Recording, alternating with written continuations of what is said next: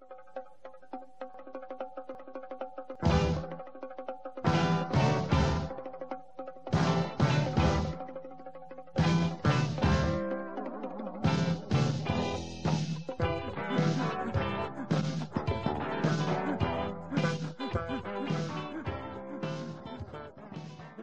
Sok szeretettel köszöntök mindenkit, ez itt az Élt egyszer egy olvasó podcast, Neszlár Sándor és Mészáros Márton irodalmi beszélgetős műsora. Én Mészáros Márton vagyok. Én pedig Neszlár Sándor. Kezdjük azzal, hogy köszöntjük az Egyesült Államokból, Németországból, Ausztráliából, Japánból és a, az Egyesült Királyságból és Lengyelországból bennünket hallgatókat. Külön köszöntjük az oregoni, virginiai és texasi hallgatókat és ne hagyjuk uh, megemlítés nélkül se a francia, illetve a török hallgatóinkat se, illetve Horvátországot is üdvözöljük, úgyhogy uh, nemzetközivé váltunk, és ez jó érzés.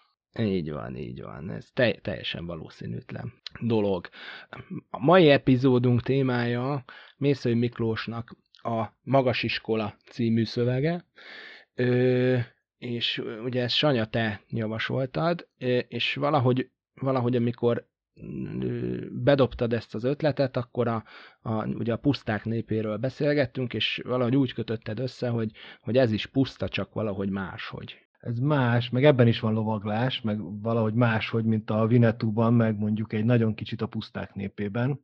De azért gondoltam, hogy ezzel kéne folytatni, mert uh, így még soha nem gondoltam erre a Mészői Miklós szövegre, ami szerintem egy nagyon izgalmas szöveg, és uh, az az érdekes, hogy ahogy a legutóbb beszéltünk az I. és Gyula szövegél kapcsán, hogy milyen puszta képet ábrázol, ez is, tehát lényegében akár még nagyjából földrajzilag is pontosan ugyanott vagyunk, tehát ugyanaz a, ugyanaz a, ugyanaz a vidék, viszont teljesen más a, a történet, a szöveg, ahogy egyáltalán, ahogy egyáltalán egy, ahogy megszólal ez a, ebben a szövegben ez a, ez a puszta, vagy ahogy megjelenik inkább. No, ha a nyomasztás az, azért az, az közös valamiképpen a kettőben, bár ne, nem ugyanúgy nyomasztó, azt elismerem nem ugyanúgy nyomasztó?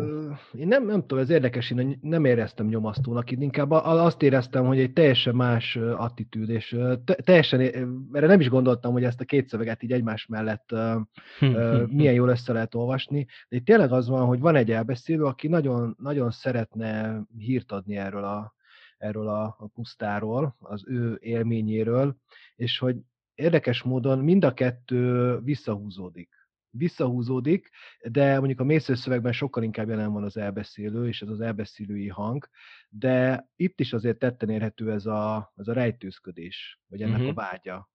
Nem tudom, hogy ezt érezted -e. Én, amikor készültem erre, az, az talán annyi személyeset mondhatok, hogy, hogy ne, nem vagyok különösebben nagy mésző rajongó. Én, én mondjuk, mondjuk inkább ottlikos vagyok, hogyha, hogyha ez, ez, lehet, hogy ez olyan, mint a Reál és a Barca, hogy, hogy én inkább a, a, a, a, az ottlik mellett köteleztem el magamat. A, a, értem, hogy értem a rajongás okát, a, a, a mészői rajongás okát is, de ne, nem, nem tudja megmelengetni a szívemet igazából. Néhány, néhány szövegét nagyon-nagyon szeretem, és a többi, többin, többin meg, többit meg elismerem, mint, mint hatalmas, nem tudom, költői vagy írói teljesítményt, de, de nem, nem, nem, nem hoz lázba.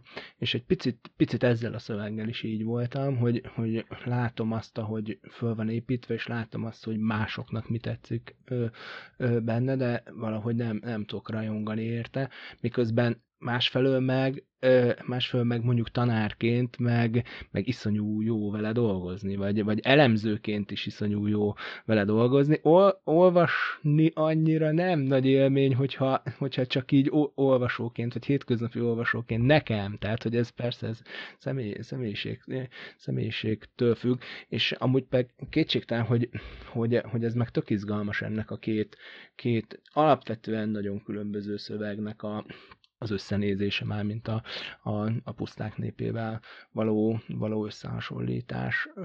Valljál te is mészőről? De előtte muszáj vallanom futball csapat ügyében, mert hogy Marci tudja, hogy én a Puskás Ferenc miatt Real Madridhoz húz a szívem, de ezt nyilván ez költői túlzás, hogy húz a szívem, mert mostanában annyira nem követtem a Real Madrid. Nincs is, a... nincs azért is a tripla... okod rá. Hogy... Hát igen, de azért a triplázás után kicsit jól lakott az ember, de ez most ez tényleg nem egy futballpodcast. De hogy ez tök érdekes, amit mondasz, mert vannak szerzők, akiket nagyon szeretünk, akár mondjuk Mészői esetében én nagyon szeretem Mészői mint szerző, viszont nagyon sok szövege van, amit meg nagyon nem szeretek. És ugye szerintem teljesen rendben van, és ez, Igen. és ez szerintem ezért izgalmas az, az irodalom, hogy lehetnek szerzők, akiknek bizonyos művei nagyon-nagyon betalálnak, viszont vannak olyan szövegek, amelyek teljesen érdektelen érdektelen Igen, számomra. Például, és, és most nem akarok itt sok címet felsorolni, de például a Mészőnek a családáradás, az nekem itt teljesen, az, az, az, az nem. A hm. filmet se szeretem.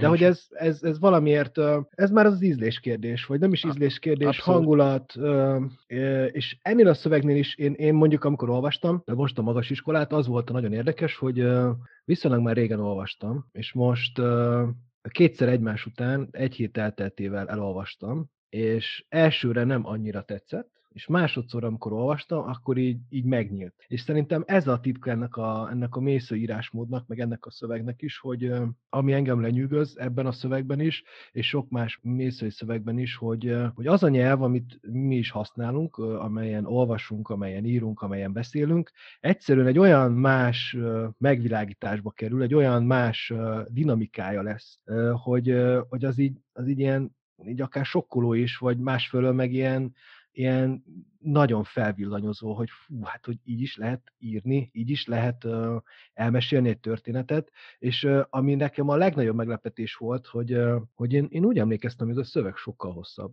Tehát elolvastam, és így a fejemben az volt, hogy hát ez, ez szinte ez egy hogyha nem is egy regény, de hogy egy kis regény biztos, és akkor így amikor kiderül, hogy ez, ez lényegében 30 oldal, vagy valahogy, valahogy ennyi, mert annyira sűrű a szöveg, és ez mondjuk a, a mészőnél, mészőnél nem annyira meglepő, de hogy nekem így az első benyomásom ez volt, és az, amit te mondasz, hogy hogy ez, ez elsőre sok lehet, vagy lehet, hogy már ez akár a túlírtság, vagy Mésző esetében túlírtságot azért nehéz lenne mondani. Itt inkább szerintem a túlhúzottság az, ami, ami jó lehet, hogy annyira be lett tömörítve ez a, ez, ez a szöveg, hogy nagyon, hogyha, hogyha egyszerűen nem adod át magad neki egyből, akkor azt tényleg én azt el tudom fogadni, hogy azért nehéz ezzel, nehéz ezzel azonosulni, viszont uh, szerintem így lenyűgöző. Tehát másfelől meg tényleg lenyűgöző és brilliáns megoldások vannak benne, és uh, most itt fel magamnak, hogy olvastam először február 21-én,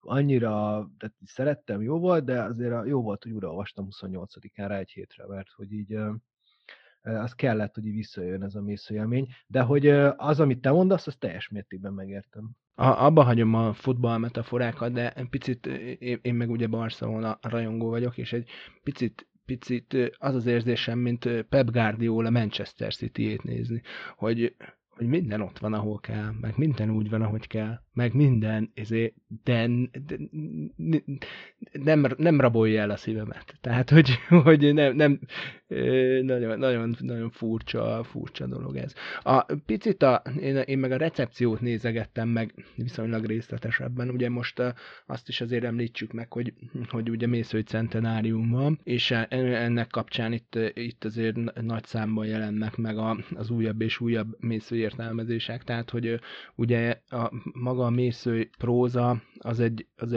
az mondjuk ennek az egész ilyen, ilyen posztmodern próza fordulatnak egy ilyen, ilyen emblematikus szövegévé vált tulajdonképpen, és nem is, csak, nem, is csak a, nem is csak az olvasás szempontjából, hanem az irodalomtudomány szempontjából, tehát hogy, hogy, hogy, hogy kiváló irodalmárok nem, Balassától Tomka Beátáig foglalkoznak, foglalkoztak vele, és, és ráadásul az, az a szerencséje is van tulajdonképpen ennek az életműnek, hogy nagy, nagy ilyen teoretikus szövegek vagy ilyen nagy irodalmelméleti paradigmaváltásoknak is az egyik ala, alanya volt tulajdonképpen, tehát hogy, hogy, hogy, hogy nagyon, nagyon jól állunk tulajdonképpen mészői szakirodalomban.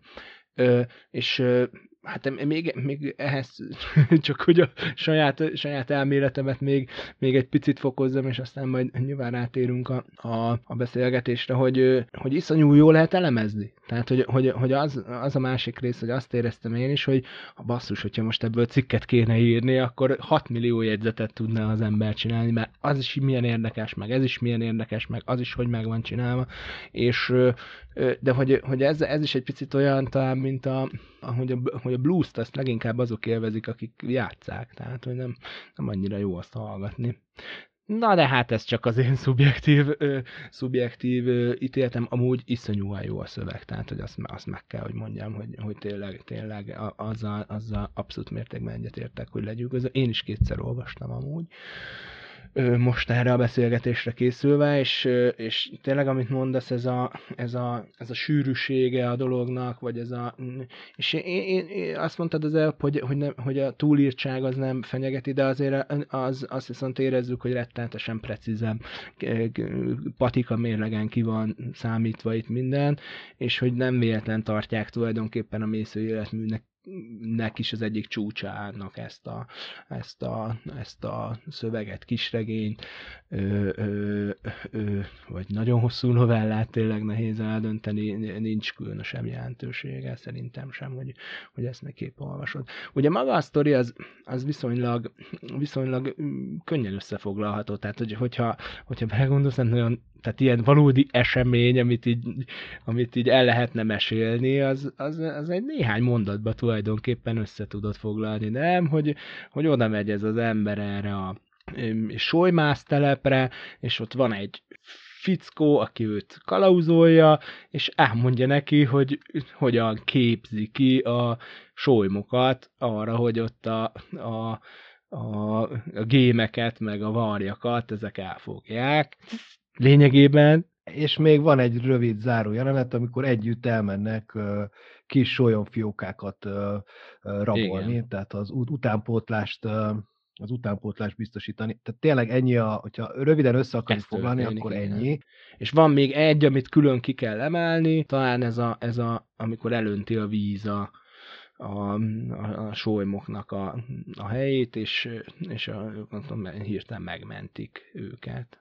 Igen, az egy érdekes jelenet, viszont én egy picit még vissza, visszakanyarodnék a, a, arra, amit az elején mondtál, hogy ez szerintem ez a legizgalmasabb az irodalomban, hogy így, tehát vannak szövegek, amelyek így egyfelől azt mondjuk rá, hogy ez nem szeretem, nem is az, hogy nem szeretem, nem is az, hogy nem tetszik, hanem vannak szövegek, amelyek így nem nyűgöznek le, vagy ne, és nem is tudod el megfogalmazni pontosan, hogy miért nem nyűgöznek le azonnal, vagy végérvényesen, viszont az az izgalmas, hogy közben meg tudsz úgy róla beszélni, és tudsz olyan dolgokat is kiemelni belőle, ami, ami viszont zseniális és pótoltatlan. Így. Én, ami, amire még, ami, ami még nekem nagyon érdekes így, a, és a, a, most szerintem nem, nem próbálok belekontárkodni a mészői szakértőknek a munkájába, de az tényleg egy érdekes pont, hogy hogy inkább én azt mondanám, hogy a, ez egy 1956-os szöveg, és a mésző életműben ez tényleg az az első olyan, hogy, hogy valami teljesen más indul el, és szerintem utána lesznek majd, akkor utána fog jönni majd az, az atléta halála, a Saulus, és úgy lehet mondani, hogy a kései ilyen nagyon tömör elbeszélések. És amit szerintem érdekes, hogy hogy egyszerűen annyira váratlanul ér, ér, érheti az embert, hogy jé, hogy így lehet írni így magyarul, hogy így lehet így szövegeket alkotni, hogy ez tényleg így meglepő, még annak ellenére, annak ellenére is meglepő tud lenni, hogy én igaz, gimnáziumban olvastam a jelentés ötegérről, és hogy gimnáziumban én, mi, mi tanultunk mészőről, de mésző nekem egy ilyen, a gimnáziumban ott maradt, hogy ez egy ilyen gimnáziumi szerző a jelentés ötegér miattról, miatt, viszont utána, hogyha mondjuk olvastál Eszterházit, vagy Nádas Pétert, és utána még vissza Mészőhöz, akkor így nem érted, hogy itt, hát itt mi a, mi a, mi itt ez a nagy truváj, és itt szerintem újra föl kell fedezni, hogyha mondjuk visszafelé jössz, visszafelé jössz mészői felé, akkor ezt újra fel kell fedezni, és én ezt teljesen megértem, hogy ez nem mindig, nem mindig lesz nem mindig lesz olyan, nem lesz annyira magával ragadó. Miközben azért mondjuk azt is talán érdemes hozzátenni, hogy, hogy kétségkívül, hogy, hogy van egy, van egy vagy, vagy különösen a, ugye a rendszerváltás előtt volt mésző nek egy, egy ilyen alapvetően ellenzéki jellege, tehát hogy volt, volt egy ilyen, ilyen ideológiai hát, hátrány, ami őt érte, és volt egy, volt egy, egy széles tömeg, aki kifejezetten azért, tehát hogy, hogy az, az én szüleimnek is ott volt a polcán, és nem hiszem, hogy ezt az apukám olvasta őszintén szólva, de hogy, a, hogy, hogy, a, hogy, hogy kellett, hogy, tehát hogy, hogy ez valami többletjelentése volt a mészőjnek, mint pusztán csak az, hogy hogyan, hogyan viszonyul a szöveghez, vagy nem tudom, hogy ezt érzékeled de... Mm, erre nem is gondoltam. Ez érdekes, hogy mondod. Nem gondolom, hogy bele kéne menni most egy ilyen mész ottlik párhuzamba, de az, az viszont nagyon érdekes, hogyha megnézzük azt, hogy a, mondjuk a 20. századi második fejének prózája milyen irányokba indult el, és hogy kik lettek a, kik lettek mondjuk így a, a minták, vagy az ősök, vagy kik lettek azok, amelyeknek mondjuk a próza hagyományát, vagy a nyelvhagyományát tovább vitték, akkor tényleg az látszik, hogy itt, itt mint hogyha párhuzamosan, vagy egymás mellett nagyon szorosan lenne egy mondjuk egy ilyen Kosztolányi Ottlik Eszterházi vonal, meg lenne egy Mészői Nádas valamilyen vonal, csak közben tovább már nem tudnám folytatni a sort, nem is biztos, hogy van értelme, de az nagyon izgalmas, hogy 1956-ra lesz egy író, aki pont a forradalom előtt éppen írja ezt a szövegét. Lehet ezt az olvasatot is belevenni, most így gondolkoztam azon, hogy hú, ez most benne van-e, vagy egyáltalán van ennek értelme, de én azt gondolom, hogy ez a szöveg sokkal, sokkal több annál, hogy mint most ezt egy ilyen 1956 előtti politikai helyzetre így ráhúzzuk, vagy ez a része engem nem érdekel az irodalomnak, hogy most így megnézem ezt az aktualitásokat, hogy na most akkor a Solymásztelep vezetője a Lilik, az most, az most így a, a történelmi szereplőket nézzük, akkor ő most ki lehet, ki lehet a nagy Beranek, aki így a hivatalból, vagy a minisztériumból irányítja ezt a Solymásztelepet, hogy ez ki lehet. Sokkal inkább izgalmas az, ahogy ez, a, ez az utazó megérkezik, vagy ahogy Mésző a, a Tágasság iskolája című eszében ezt egy riportnak mondja, tehát ez, a, ez az ember, akit ugyan megválogatnak, mert bárkit azért nem engednek oda a solymásztelepre, hogy ő ott hogyan viselkedik. És ez szerintem tök izgalmas, és itt jön be a, mondjuk a puszták népe I. Gyulától, ahol ott is van az I. Gyula a puszták népében, ugye azt olvastuk, hogy azt mondja a szerző ott, hogy ahhoz, hogy te a pusztát el tud hagyni, ahhoz neked meg kell tagadni a pusztát. Itt meg tök érdekes, hogy itt meg úgymond a, a várost, a, a külvilágot kell ott hagynod, és van egy ember, aki belekerül ebbe a millióba, időbe, és egy nagyon, hát így egy ilyen, így, mint hogyha így beleesne a semmibe. Beleesne a semmibe, és ez így egyfelől nagyon fel, felkavaró, fel, felkavaró lesz neki. Ö, ugye, ugye azért azt be kell jegyezzük, hogy ez egy, ez a riportregény, ez nem, nem, volt, nem volt mondjuk a Rákosi korszakban egy, egy elképzelhetetlen műfaj, tehát hogy, hogy azért sokan írtak ilyet, ugye őrkény jut most hirtelen szembe meg, hát gondolom, hogy gondolom, hogy, hogy többen. Aztán, aztán később is ugye volt ennek karrierje, a, Moldovának voltak ilyen jellegű szövegei.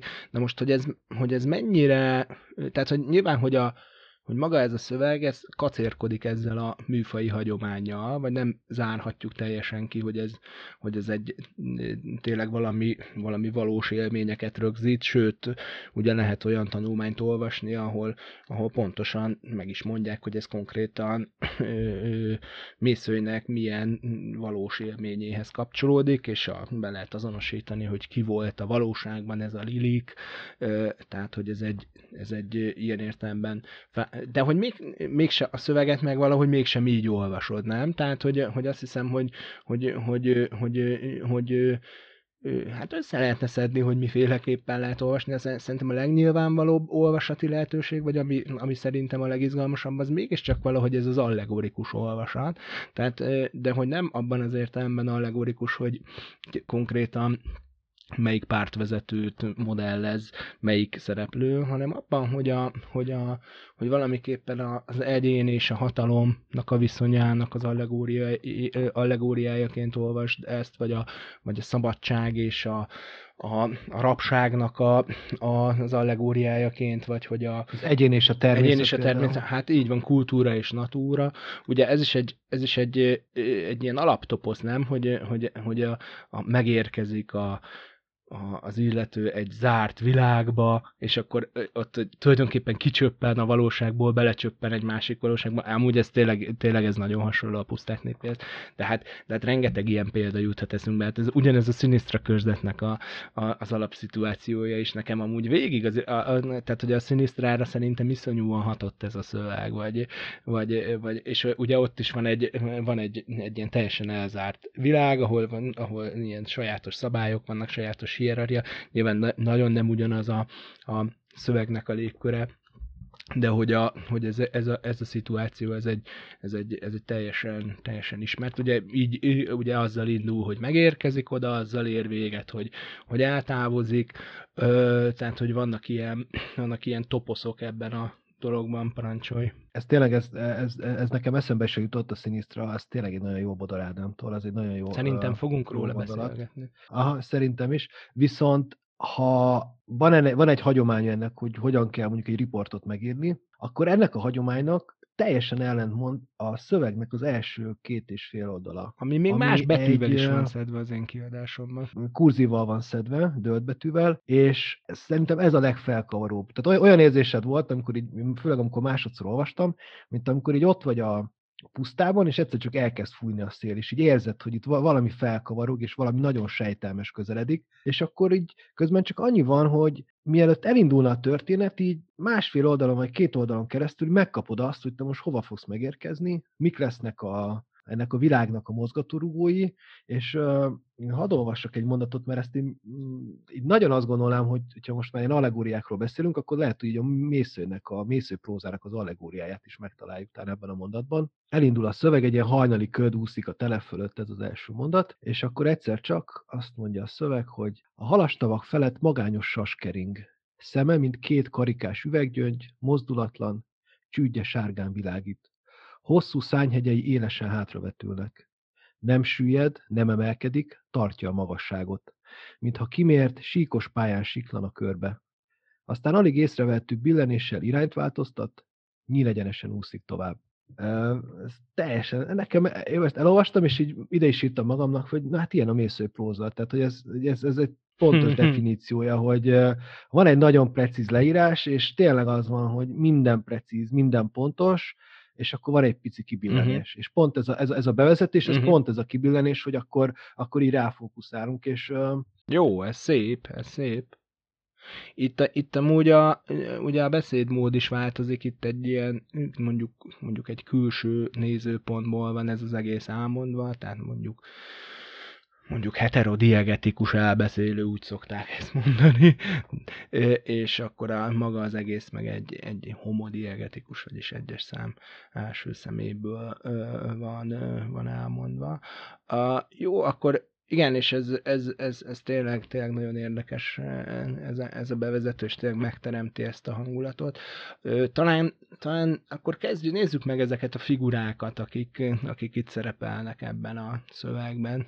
Én nagyon kíváncsi, hogy neked ki a kedvenc Nekem senki nem a kedvencem ebből, olyan, olyan rémesen nyomasztó az egész. Hát nyilván, hogy a, a, ugye a Teréz volna az, akivel a leg, legkönnyebben tudsz azonosulni, vagy ő az, aki úgy tűnik, hogy, hogy első ránézésre legalábbis úgy tűnik, hogy nem, nem vesz részt ebben, a, ebben az erőszak láncolatban, de aztán, aztán amúgy ő is te, természetesen, tehát hogy, a, hogy itt nyilván, hogy ez egy olyan világ, ahol, ahol, ahol mindenki gyilkol, és minden a gyilkolásért van, és minden a, minden a valami, valami magasztos, felsőbb haszon, amire úgy ugye mindig hivatkozik ez a Lilik, hogy, hogy, hogy, hogy azért van ennek haszna, tehát, hogy és, és a, úgy tűnik, hogy ez a, ez a Beranek az, aki átlátja igazából, vagy aki így, így, így meghatározza a célokat, és tulajdonképpen az egész telep valamiképpen ezeknek a céloknak a szolgálatában áll, függetlenül attól, hogy ez,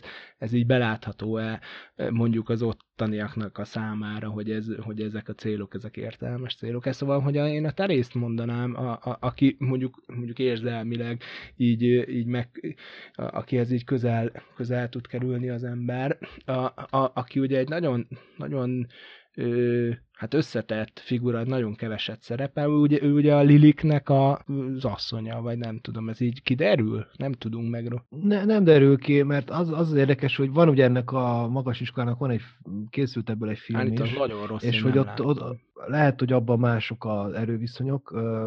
Itt, itt most direkt megnéztem, ne, nem, tehát a Teréz ugye egy, ő az, aki az eleség állatokkal foglalkozik, a, ezeket a solymokat állandóan etetni kell mindenféle állatokkal, és ő az, aki vigyáz rájuk, akiről annyit tudunk meg, nem sok mindent tudunk meg a szövegből, csak annyit, hogy ő egy, igazából ő szob, Igen, ez volt a furcsa, ezt akartam én is mondani, hogy nagyon hogy ő egy szobrászművész, aki, akinek egyszer azt mondja a mestere, hogy mond is egy mondatot, hogy hogy, élnek, szinte élnek a szobrai. Igen, és akkor erre azt mondja, hogy ez milyen hülyeség már, hogy egy szobor nem is tud Igen, élni. igen, igen. És ahhoz képest meg furcsa, tehát hogy, hogy ahhoz képest, hogy ő egy, mint ki, hát val- valószínűleg valami felsőoktatási intézményt is végzett, vagy nem fejezte be, de hogy, hogy, tehát, hogy egy ilyen professzionális kiképzésben részesült, és ahhoz képest meg például ahogy beszél, az teljesen, teljesen ennek a vidéknek a beszédmódja, a, a, ahogy látja a dolgokat, az teljesen ennek a vidéknek a, a, a sajátos szűk horizontja, tehát hogy szerintem, szerintem ő egy izgalmas, izgalmas figura. Nekem, aki nagyon érdekes, a Lilik, aki ennek a Solymász telepnek a vezetője, és hogy uh, ahogy ő látja a világot, és hogy ez nagyon érdekes lesz, hogy, uh, mert annyit, annyit lehet tudni, hogy uh, lényegében ezt a Solymász telepet az ottani embereken kívül mindenki gyűlöli. Van is erre egy konkrét példa a szövegben, és az is egy érdekes elbeszélői technika lesz, hogy a, hogy a Lilik az elmesél egy történetet ennek, a, ennek az elbeszélőnek, hogy egyszer az egyik soly, mentek, és rátámadt egy gémre, és hogy gépkocsi vezetők így pumpával elkezdték verni a, a, ezt a madarat, mert hogy hát hogy ezt a gémet szét akarta Igen, gépni. igen. És hogy, automatikusan ők a, a- gém A Lilik pártjára... próbálja nekik elmagyarázni, hogy Te, tehát, hogy ők automatikusan, ösztönösen a gémnek a pártjára álltak, és, és megpróbálták megvédeni ettől, a, ettől a, az agressziótól, és, és ők maguk váltak tulajdonképpen egy még agresszívabb ö, lényé, és, és tényleg az egészen brutális, ahogy ott leírja, hogy a pumpával ütik, verik a, a, tulajdonképpen mind a két jószágot, hogy nem akarják nézni ezt a gy- gyilkosságot, vagy kínzást. És, és akkor a Lilik ekkor mondja azt, hogy hát lényegében ez az állam tulajdona, és hogy hát ezek ugyan gyilkológépnek néznek ki, meg annak tűnnek, de hát ezek a rezervátum és a, a gazdasági értek, hogy ez milyen fontos. És itt, itt szerintem a legérdekesebb az lesz, hogy ez az elbeszélő ezt mennyire, mennyire finoman, finoman írja le és rajzolja le nekünk ezt a kvázi ezt a dilemmát, hogy bizonyos szempontból mindenki meg fogja találni a saját maga igazát, de hogyha megvizsgálod közelebbről, hát ez alapvetően ezek gyilkológépek, akik arra vannak kiképezve, hogy az egyik állat megölje a másikát. És ami nekem nagyon tetszik, hogy ezt a vadászat mítoszt, hogy ennek a, a vadász, vadászatnak a mítoszát, ezt nagyon hát nagyon, nagyon határozott kézzel és nagyon erősen lerombolja a, ez az elbeszélő, és ez nekem nagyon, ez na- nagyon tetszik.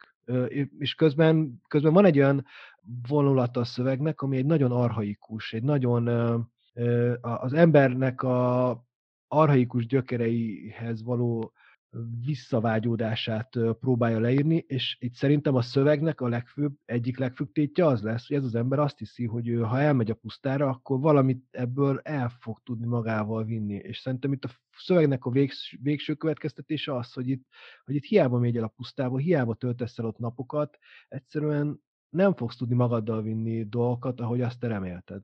Ez, ez szerintem, e- e- ez, hogyha valami ebben a szövegben nyomasztó és kilátástalan, akkor inkább ez nem maga a, a leírása annak, hogy mondjuk az egyik, hogy például hogyan, hogyan gyilkolják le az eleség állatokat a solymok. De azért az is brutális, legyünk őszinték. Jó, hát az is brutális. És arra meg nem beszélve, ugye, hogy, szóval, hogy ez a Lilik amúgy egy, egy ilyen teljesen őrült figura ö, ö, a, a könyvben szerintem, tehát hogy ugye van, van neki ez a szent könyve, tulajdonképpen ez a, ennek a, elfejtettem valamilyen hasz, Tejmúr, Tejmúr. Tejmúdnak a, a, a, a solymászati leírása, és ő, ő, ő azt, mint a Biblia úgy olvassa, és ő, hogy ez megjön megjövendőli a jövőt, és nem tudom, és hogy, hogy mindent követ, és hát amúgy pedig nagyon, tehát maga ez a kiképzési folyamata, hogy ezeket a vadász solymokat kiképzik, az, az, az rémes és embertelen.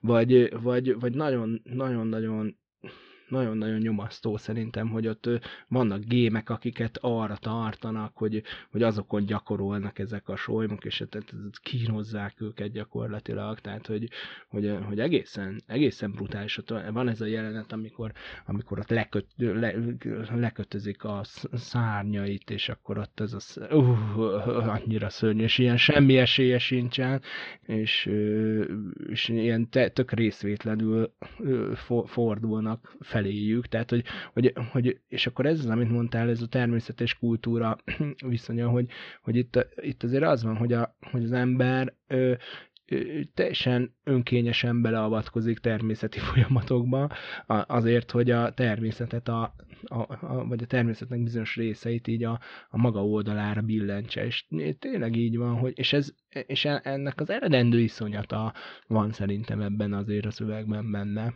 Meg ami még szerintem érdekes, hogy a, a Lilik szerintem is egy ilyen furcsán őrült figura, viszont ennek ellenére hihetetlenül pontosan látja ennek az egésznek a természetét. De semmi más nem, Tehát, hogy, nem? Hogy ez semmit nem lát. Oké, okay, de, de, ő, ő, neki ez okay. az életed, de a leg, legjobb és legrosszabb értelemben egyaránt, nem? De, de ez egyértelmű, mondja is, hogy hát nagyon nem szeret távol lenni a pusztától, mert milyen az, hogyha elmegyek a városba, kopogtatni Igen. kell. Hogy így, ez, ez, nagyon, ez nagyon, be kell kopogtatni, hogy így hogy, hogy bejusson valahova. Viszont amit akartam mondani, hogy végig megy ez a dilemma, hogy lesz egy nagyon sajátságos függés ezek között a solymok és az idomítók között. És ez az oda-vissza hatás, ez, ez, ez, ez mondjuk nagyon azért ez, ez, ez izgalmas, mert ez tényleg ez ilyen filozófiai kérdés, és amit említettél is, hogy volt ez, van egy ilyen elég erős jelenet, mert alapvetően, hogyha a szöveget össze akartuk foglalni, ugye megérkezik ez, a, ez az ember, lóháton bemennek a, a pusztára, és ott vannak, és így eltelnek napok, hetek, próbál belesimulni a, a mindennapokba ez az elbeszélő. Például van egy nap, amikor leírja, ugyanúgy, mint a puszták népé, hogy egy nap mi történik, és ami érdekes, hogy amíg elmennek a vasútállomástól a, a, puszt, a, a, a telepig, addig ez a Lilik egy nagyon kedélyes idegenvezetőként, nagyon sok mindent, bőbeszédű, és gyakorlatilag azt, hinni, azt hihetni az ember, akár az olvasó is, hogy most itt tényleg be lesz vezetve ebbe a, ebbe a világba, és amikor megérkezik, akkor szinte magára hagyja teljesen ezt a, ezt hívjuk utazónak, vagy elbeszélőnek, és uh, írja is a szövegben, hogy úgy érzem, mint amikor a madára rárakják ezt a kis bőr, bőrsipkát, hogy időnként levette, időnként meg nem. És hogy uh, itt jön azt, hogy ez a lirik, ez az élet és halál ura, viszont amit szerettem volna mondani, hogy ennek ellenére ilyen, ilyen, ilyen tényleg ilyen meglepően őszinte az a tisztelet, amely a, a madarak felé tart, és sokkal inkább érzed azt, hogy sokkal jobban tiszteli ezeket a solymokat, mint az embereket, legalábbis nekem ez jön. Hát, én, hát az biztos, de azért ezt vitatnám, ugye van az a jelenet, amikor ugye ez a kabasója megfullad, ugye ebbe a, ebbe a fulladós, vagy ebbe, a, amikor a víz elárasztja őket, és az, az ugye nem egy, ugye ez, akit úgy hívnak amúgy, hogy hogy bogarászó, vagy bogarász ez a neve, mindegyiknek valamilyen igen, igen, ilyen igen. fenkölt, meg mitológiai, meg mindenféle ilyen neveik vannak, de ezt a, e, ezt, ezt a bogarásznak hívja, és ez ugye megfullad, és e, ezt hagyják ott utána három napig büdösödni, ezt nem, nem, nem, nem temetik el, csak később, amikor egy értékesebb madár is elpusztul, és azzal együtt fogják majd eltemetni, és akkor azt ott meg is jegyzi, a, meg is jegyzi a, a, az elbeszélő, hogy, hogy, hogy, hogy ezzel nem, nem bántak valami jól. Ö, tehát, hogy ez azért, igen, hogy a, hogy a Liliknek a fejében valószínű, hogy ez is valahogy a hasznossággal van összefüggésben, tehát, hogy ő azokért igazán tud lelkesedni, amelyik azt, tehát, hogy, hogy van egy ilyen furcsa szabályrendszer az ő fejében, hogy mit vár el ezektől, és hogyha ők ezt teljesítik, akkor rajong értük, minden, ami ezt nem teljesíti, az, az érdektelen az ő számára. De közben van egy ellentmondás a Beranekkel, mert a Beranek az ő azt szereti, hogyha minden precízen megy, azért a Lilik azt szeretni, hogy a Lilik azt szeretné, hogy ezek a solymok százszerzalékosan igen bízzanak benne, kövessék a parancsait, de azért legyenek igen. kreatívak, hogyha igen. helyzet igen. hozzá. És szerintem, és, és itt van az, hogy itt tényleg van egy nagyon vékony pont, hogy miért van az, hogy ez a, ez a ember és állat közötti kapcsolat, ez, ez nem szakad meg és hogy ez mennyire múlik az állaton, és mennyire múlik az emberen, ez egy ilyen, ez egy ilyen tök érdekes dilemma ez ebben az elbeszélésben, és ez így fölismerő. Ez kétségkívül így van. És ez, ez, ez, ez, ez, így, ez így izgalmas. És akkor térjünk vissza erre, bocsánat, térjünk vissza erre az e, viharra. Mert hogy ott van ez az ember, ez, a, ez az elbeszélő, aki így nagyon furcsán érzi magát. Szinte úgy érzi, hogy ott van a pusztában, hiába tud a végtelenbe vágtatni a lován, néha úgy érzi, mint hogy Sehova se érkezne meg. Valad, azt mondja. Igen, sehova sérkezne meg, ez nagyon szépen van leírva, és pont azt érzi, mintha vallatnák. De maga se tudja, hogy miért vallatnák, hogy vallani fogsz, így mondja a szöveg.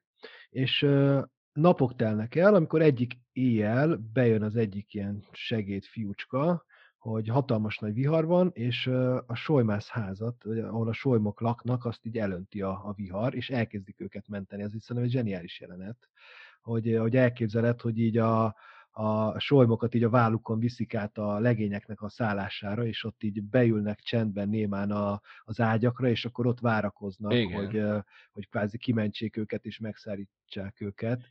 Az egy nagyon, az egy ilyen izgalmas jelent. Igen, igen, de az is azért nyomasztó, ugye, hogy, hogy, ugye, hogy, hogy ők azért kerülnek ott veszélybe, mert ők amúgy ki vannak ott pányvázva. És akkor tulajdonképpen, a, amikor értékeli a Lilik, hogy, hogy, a, hogy, a, hogy a bogarász az miért pusztult el, akkor azt mondja, hogy, hogy azért, mert túl nagy szabadságot követelt magának, mert hosszabb pányván ö, volt ő tartva, és, és az folytotta meg tulajdonképpen, és akkor megint ehhez a, ehhez a szakirodalmához, vagy a bibliájához fordul, és akkor azt mondja, hogy, hogy ez a kulcs, hogy, a, hogy, a, hogy, hogy ne, ne, ne, legyen túl hosszú ez a kötél, amin, amin, amin fogva vannak tartva. Tehát, hogy azért oké, okay, hogy az ember-állat kapcsolat, meg minden, meg oké, okay, hogy arra vannak dresszírozva, és ez tényleg misztikus, hogy miért megy vissza mégis a, a, a madár ö, ö, a fogságba tulajdonképpen saját magától, de hogy, hogy, hogy ezért mégiscsak egy hierarchikus viszony ez, tehát, hogy hogy, hogy azért ez, ez is egy picit ilyen romantizálása. Tényleg, ahogy mondtad is, a, a vadászat is, hogy, hogy a vadászok csak szeretik a természetet. És hát basszus, akkor miért, miért puskával jár, miért nem fényképezőgéppel? Szóval, hogy oké, okay, hogy szereti, nem, most nem akarok, a, ne, fogalmam sincs, hogy ki miért vadász, de hogy, hogy valahogy az én fejemben a pusztán a természet szeretetből nem következik az, hogy ott, ott le is lődözöl dolgokat. Sőt, inkább, inkább megfordítva, fordítva, tehát, hogy, és, és persze ezt is lehet érteni, hogy ennek is van valamiféle öröme az, hogy, a, az, hogy, hogy megzabolázd a természetet, tehát, hogy én ezt meg tudom érteni, hogyha ez valakit ez örömmel tölt el, engem. Speciál nem, meg engem mondjuk ez zavar, de hogy itt is, itt is valami, valami ilyesmi van, hogy, hogy, hogy persze, hogy, hogy van amúgy az elnyomatásnak, ha már allegorikusan értjük, van, van az elnyomatásnak egy olyan szintje, amikor ezt magad sem vagy már tudatában, hogy, hogy mennyire függsz, vagy hogy mennyire irányítva vagy, és hogy nyilván, hogy, hogy tulajdonképpen ez a building, vagy ez a kiképzés, ez pontosan erre irányul, hogy, a, hogy ezekben a madarakban ö, ö, kialakítani azokat a viselkedésmintákat, hogy gyakorlatilag bármit meg lehessen velük tenni, nem? Igen. Vissza még egy kicsit erre az élményre, mert itt a szövegben azt mondja itt, amikor a, ez a vihar történik, és így mentik az állatokat, de ez is miért érdekes, most itt megnézem, ez nincs egy oldal ez a, ez az egy, egy, oldal, egy oldalban leírja ezt a jelenetet, mégis a fejedben ez úgy él, mint hogyha ez egy ilyen több fejezeten Igen. keresztül tart, tartó rész lenne, és a vége az úgy záródik, hogy uh, aztán vissza az akácosba, csúszkálva, botorkálva, állandó futólépésben. Ez már az utolsó forduló. Biztonság kedvéért a kabát is bevisszük, hát ha csak ájult, de döglött volt. Lilik hiába élezgette, belökte az egyik ágy alá. Utána nekiláttunk, hogy szárazat törölgessük a solymokat, mikor már nem volt darabka száraz roncsa, az egyik lepedőt hasogattuk szét, nem tudom, minek volt erősebb szaga, az ázott tollaknak vagy nekünk. És a végén az van, hogy hát nagyon a terész közben nagy kék bögrékben töltögette a forradbort, mindegyikünknek egyformán. Aztán a csizmáinkból öntögette ki a vizet, a ruháinkat szárítgatta és mindennek a befüllett madarakkal telezsúfolt szobában valami biztonságos, barbár otthoniassága volt. Hamarosan elnyomott az álom.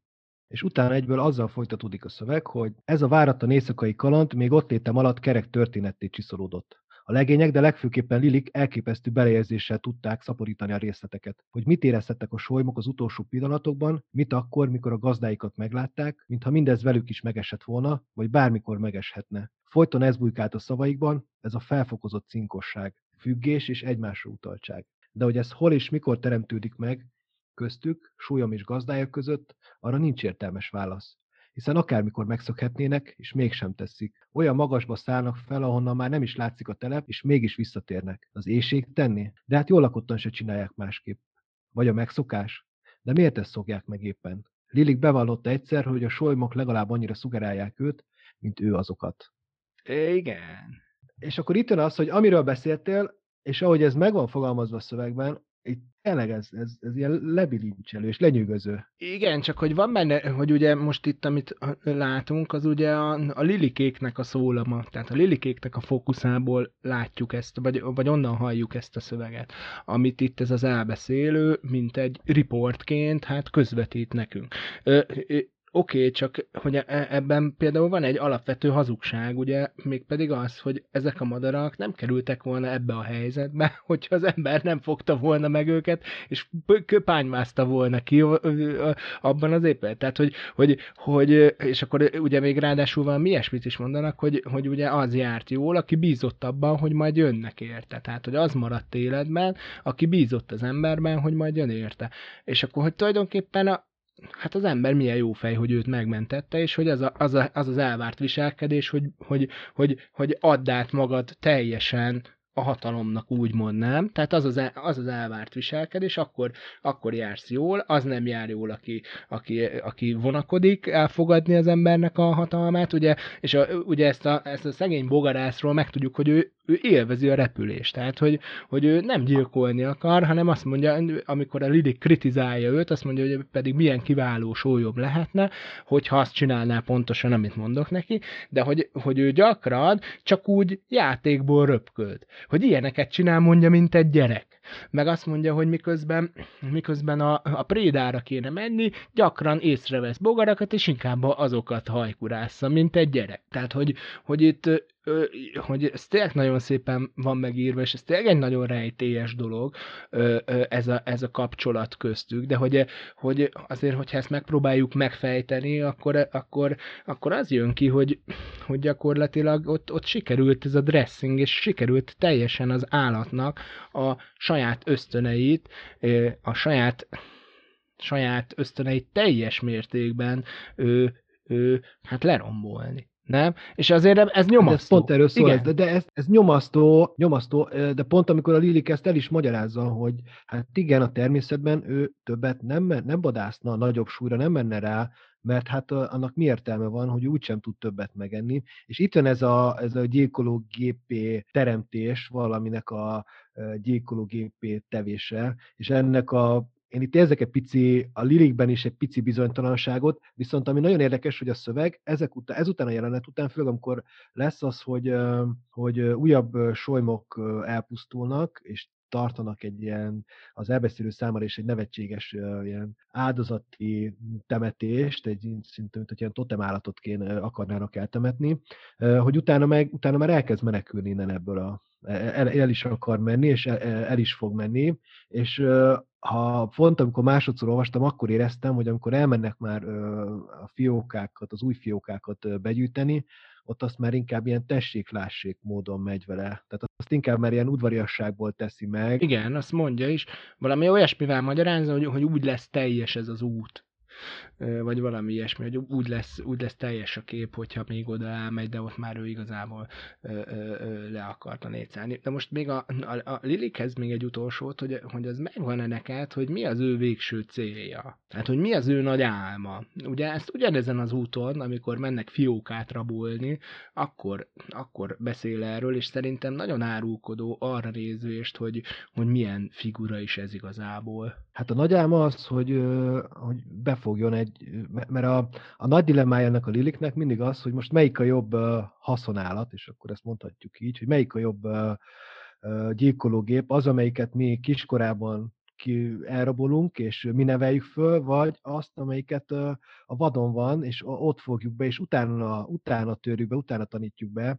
És a nagyám az, hogy hogy ő megtalálja a korábban már istenített, már már istenített Dia, nagy Diana nevű Ugye, ami a solymot újra befogja, vagy annak az ut- no, igen, hogy ő azt majd utána, utólag be, befogja. De egy másik ám az, hogy amikor van a bemutató minden évben a stadionban, ak- akkor ott azért meg tudja mutatni, a, meg tudja mutatni az embereknek. Így van.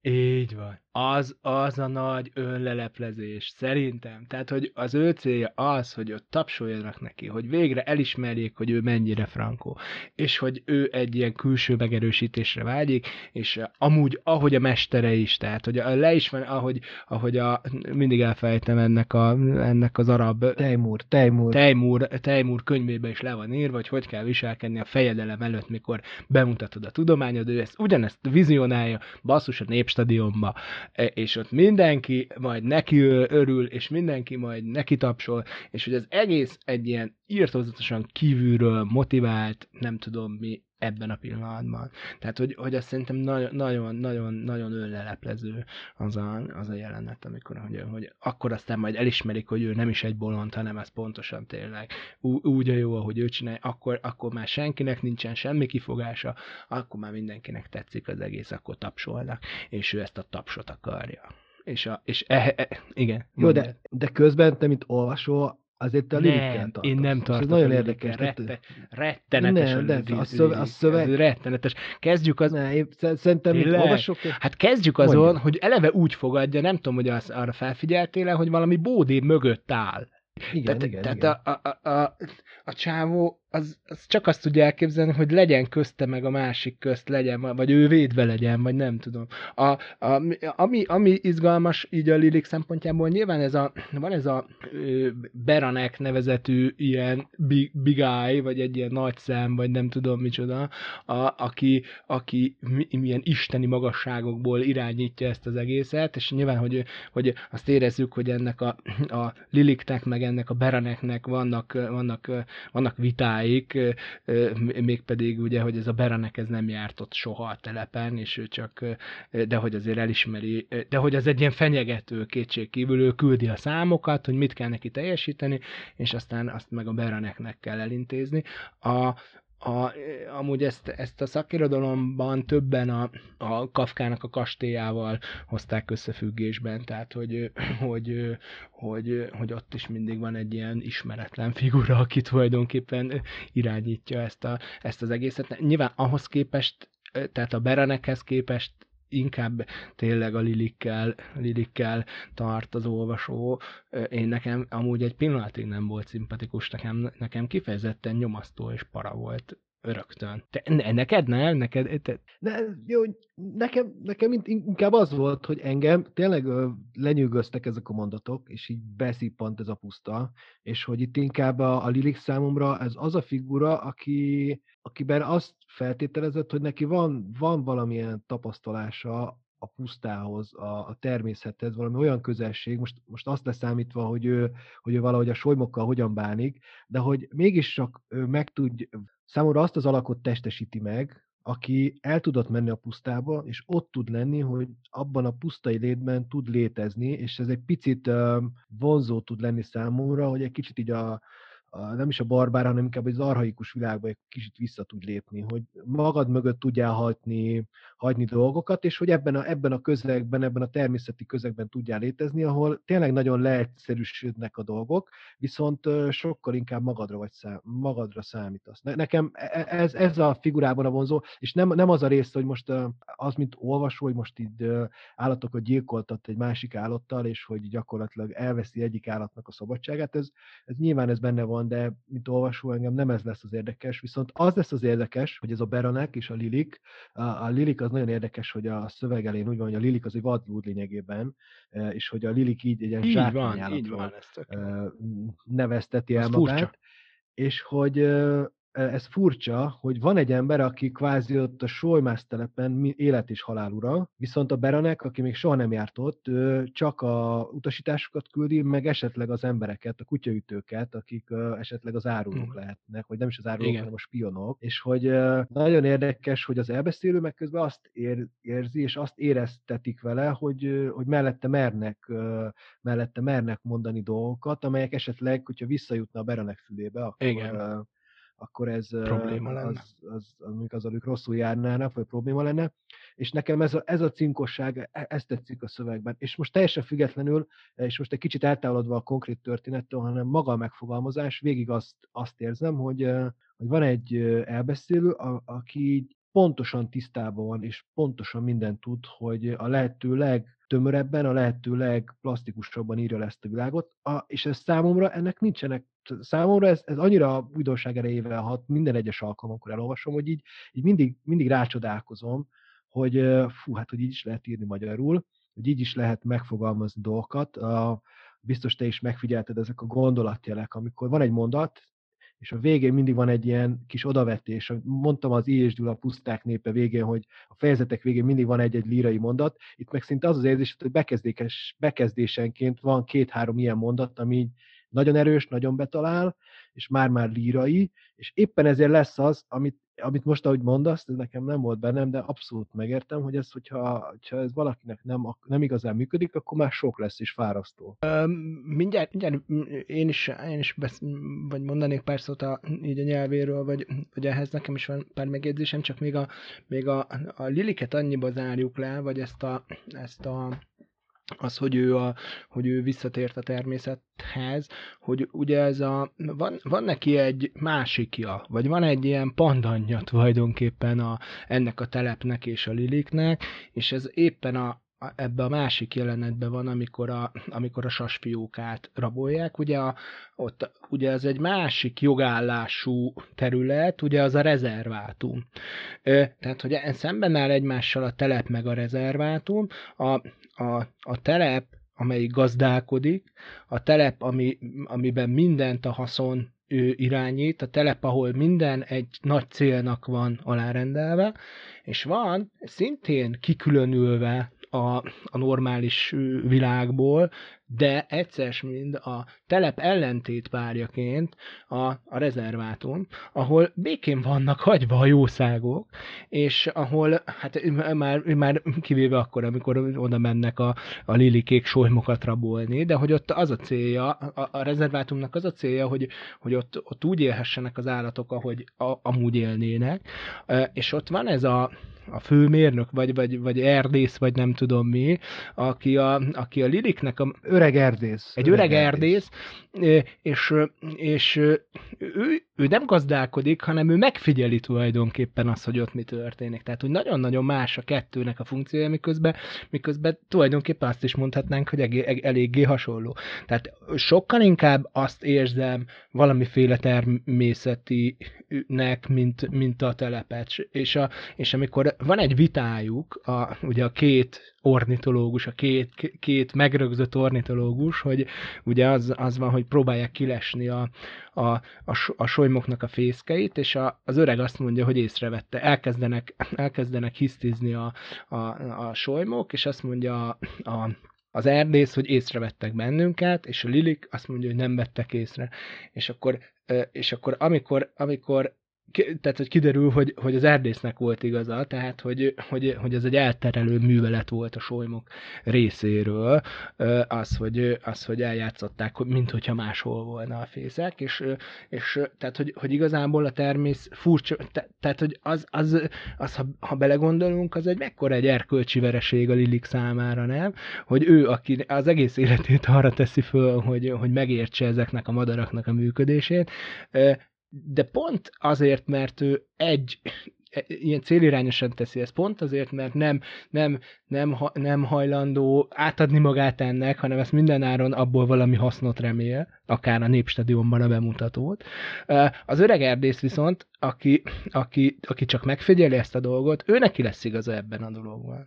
Ő, ő, ő, ő ítéli meg helyesen a solymoknak. Tehát, hogy ebben, e, ebben van egy olyan, olyan és ez, ez kétségkívül, ezek írtózatosan finoman és nagyon szépen vannak a mészőnél. Tehát, hogy, hogy ilyen di, di, zéró didaxis, viszont hogyha egyel tovább gondolod, akkor, akkor tök egyértelmű, hogy arról van szó, hogy ha, ha ki akarod magadnak ezt használni, vagy ki akarod sajátítani, akkor az nem vezet ahhoz, hogy meg. De a Lilik azt ki tudja képezni, de nem érti ezeknek a működését. Ő csak azt érti, hogy hogyan lehet őket elnyomni. Tök jó, hogy mondod, és akkor szerintem fel is olvasok egy bekezdést, mert amiről beszéltél, az egy bekezdésben benne van.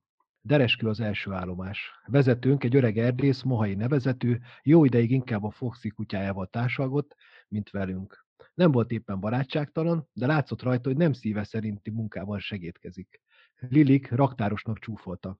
Az ilyen akkor boldog, ha sohasem fogy ki a készlet. Inkább itt pusztuljon el, csak sose kelljen kiadni. Mohai csak ugyan büszke volt rá, hogy mindennek tudta a helyét, mihol van, hány van, s jövőre hány lesz, ebben élt, ebben a folyton megújuló körforgásban, és itt zárójelbe, ez se lehetett kisebb szenvedély, mint a gém vagy varjuláb trófeák örökös szaporítása, mégse tudtak összemelegedni. Az öreg már induláskor megmosolyogta Lirik nyakában a távcsövet na hát, már ilyen fiatalod.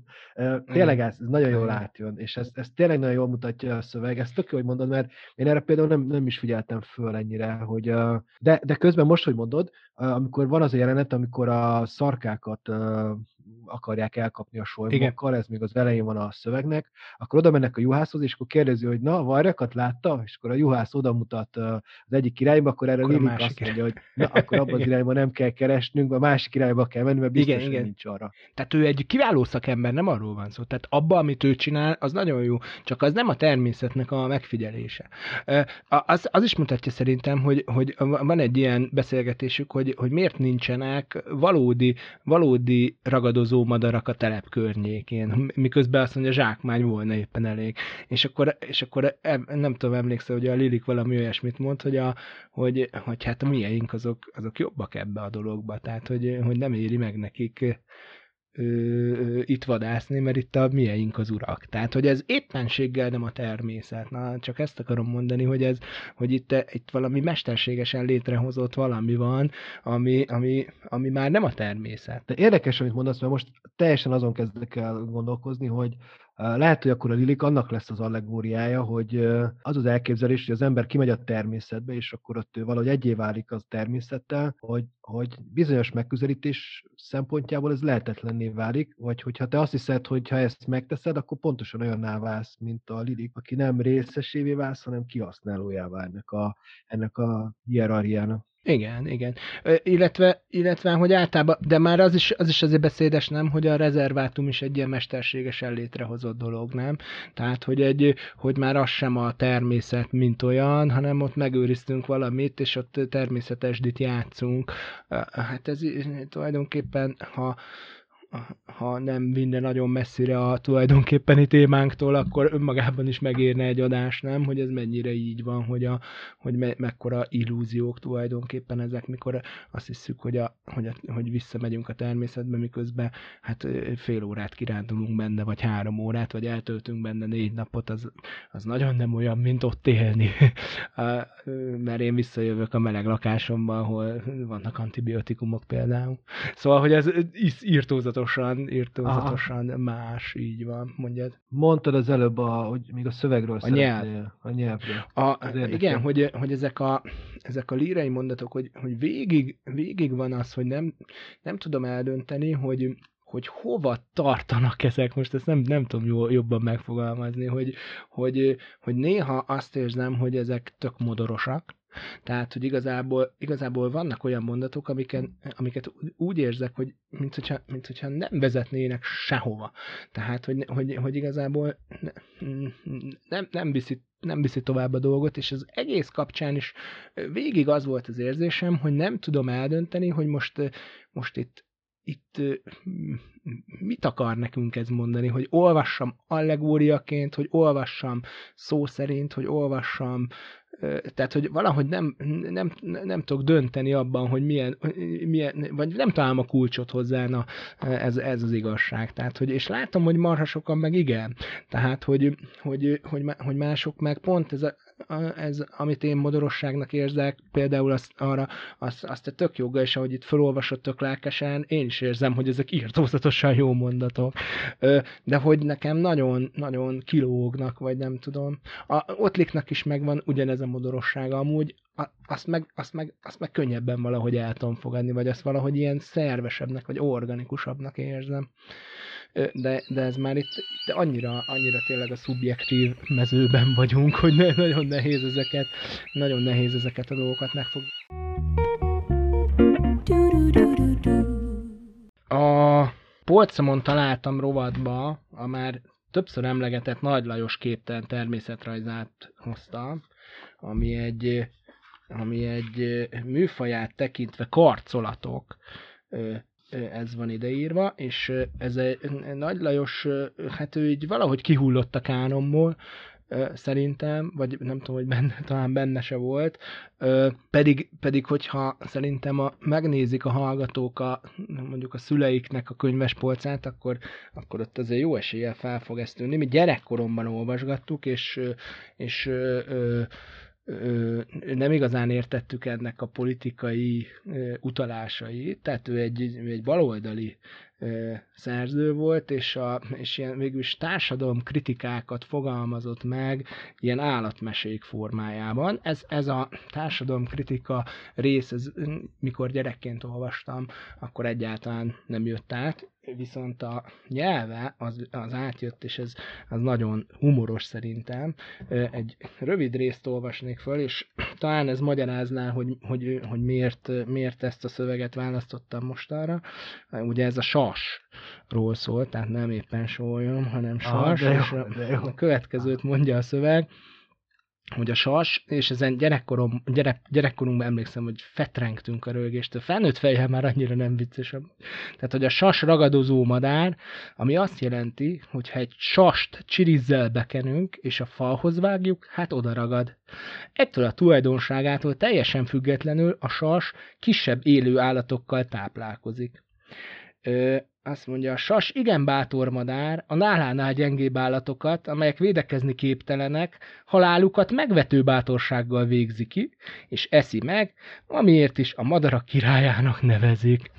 És akkor igen, tehát ugye van ez, van ez az ilyen nyelvi játék benne, és van mindenféléről, a papagájról, a farkasról, ezek aztán mind már ilyen felnőtt olvasóknak mondom, hogy ezek mind ilyen, mind ilyen különböző társadalmi csoportoknak a...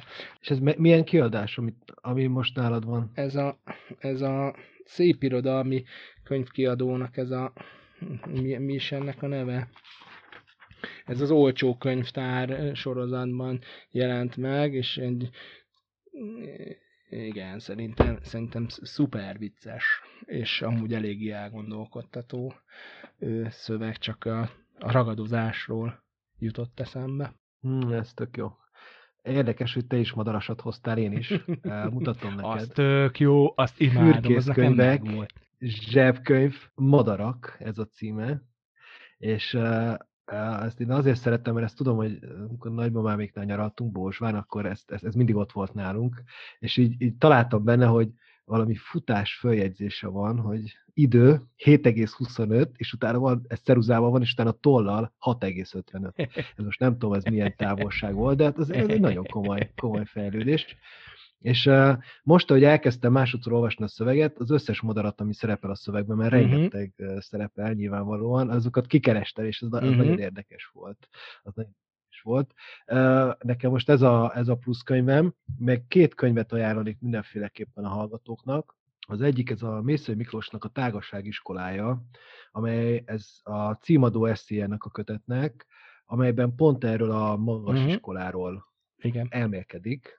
Aki szereti, hogyha szerzők saját szövegét... Ez egy műhely tanulmány tulajdonképpen. Írnek, egy műhely, műhely tanulmány. mondtuk azt, hogy ú, majd jó lenne egyszer beszélni, de az biztos, hogy kéne egyszer egy olyan adást, amikor így a szövegek szövegeiről beszélgetünk, okay. mert az, azt szerintem érdekes lehet. Szóval ezt a távolság iskoláját nagyon ajánlom, illetve még egy szöveget, akik mészőjt egy kicsit jobban meg szeretnék ismerni. Van egy kötet, aminek az a cím, hogy párbeszéd kísérlet. Ez egy nagyon izgalmas beszélgetés. Szigeti László beszélget Mészői Miklóssal, és sok mindenről, sok minden szóba Könyvudvarban kerül. lehetett venni olyan 300 forintért. Igen, én nekem is onnan van. Igen, nekem is. Úgyhogy uh, Mészáros Sándor a Kaligram vezetője azt tudja, hogy most ezt lehet-e kapni, vagy nem. Úgyhogy akik a mész univerzumba szeretnének egy kicsit elmélyedni, az, ez biztos, hogy érdekes, érdekes lehet. E, egy szót még a madaras könyvedről, hogy én, én ilyen hobbi ornitológus vagyok, és nekem is sok ilyen madárhatározó könyvem van, amúgy én jelen pillanatban az Orbán Zoltánokat ajánlanám, de hogy van egy érdekessége, és ez talán, talán nem, egészen, nem egészen független, akár irodalmi, vagy akár mondjuk akár még a mészői prózától sem, és ez, az, pedig, az pedig az, hogy, a, hogy a, azok a jó madárhatározók, amikben nem madárfényképek vannak, hanem rajzok, vagy festett figurák, mégpedig azért, mert a, a, az egy konkrét példányon nagyon ritkán lehet megmutatni a fajnak az összes ismertető jegyét. Tehát, hogy, hogy ahhoz, hogy jó legyen egy madár határozó kép, ahhoz olyan madarat kell rajzolnod, ami amúgy a valóságban nem létezik. Ö, ez, ennek vannak filozófiai következményei, hogyha végig gondolod. Tehát konkrétan sosincsen egy tipikus madár, ami az összes, a fajtának az összes ismertetőjegyét ö, ö, meg tudná mutatni, úgyhogy ha valaki madárhatározót keres, akkor, akkor, akkor olyat kell venni, amiben festett vagy rajzolt madarak vannak. De hát akkor ez pontosan rímel arra, hogy uh, ahhoz, hogy valaki a mész univerzumot megismerje, akkor nem elég a magas iskolán, hanem uh, több szöveget is. Uh, például azt nagyon ajánlom mindenkinek, hogy a, volt egyszer egy Közép-Európa, ez egy nagyon érdekes uh, válogatás kötet, amit a mésző maga válogatott össze, uh, hogy ő, ő, ő, hogy, hogyan pakolta össze az ilyen ilyen novella vagy kisregény hosszúságú szövegeit, az egy, az egy, az egy külön, külön beszélgetés témája lehetne. Én inkább azt a, azt a következtetést vonnám le, hogyha, hogyha a világnak a jelenségeit akár az irodalom segítségével meg akarjuk írni, akkor, akkor sajnos ahhoz, hogy, ahhoz, hogy minél pontosabb képet kapjunk, hát nem pontosan a valóságot kell írni, vagy ahhoz, hogy megértsük a világot, érted, hogy pont nem a valóság vezet. Abszolút, abszolút. Pont, pont nem a valóságnak a, a, a, a megismerése vezet a valóság megismeréséhez. Jó, akkor, akkor viszont döntsük el, hogy a következő epizódban miről beszélgetünk. Na, mire gondolsz, mi legyen? Hát ugye jókait gondoltuk, nem tudom, hogy ez most aktuális volna. Én most nem most akarnám a jókait előni. Akkor nézzünk egy, nézzünk ki valami rövid ottlikot, akkor nézzük meg a, nézzük a hajnali nézzük meg a hajnali háztetőket, jó. Tehát mivel itt a beszélgetés során szóba került Ottliknak az írásművészet, azt gondoltuk, hogy egy, egy kevésbé ismert, legalábbis az iskola határonhoz képest kevésbé ismert, de mégiscsak kiváló, hát kis regény az is, vagy nem tudom, hogy minek, minek lehetne nevezni, tehát hogy a Hajnali Háztetők című Ottlik szöveget néznénk meg a jövő alkalommal, és akkor köszönjük szépen a figyelmet, én Mészáros Márton vagyok. Én pedig Neszlás Sándor.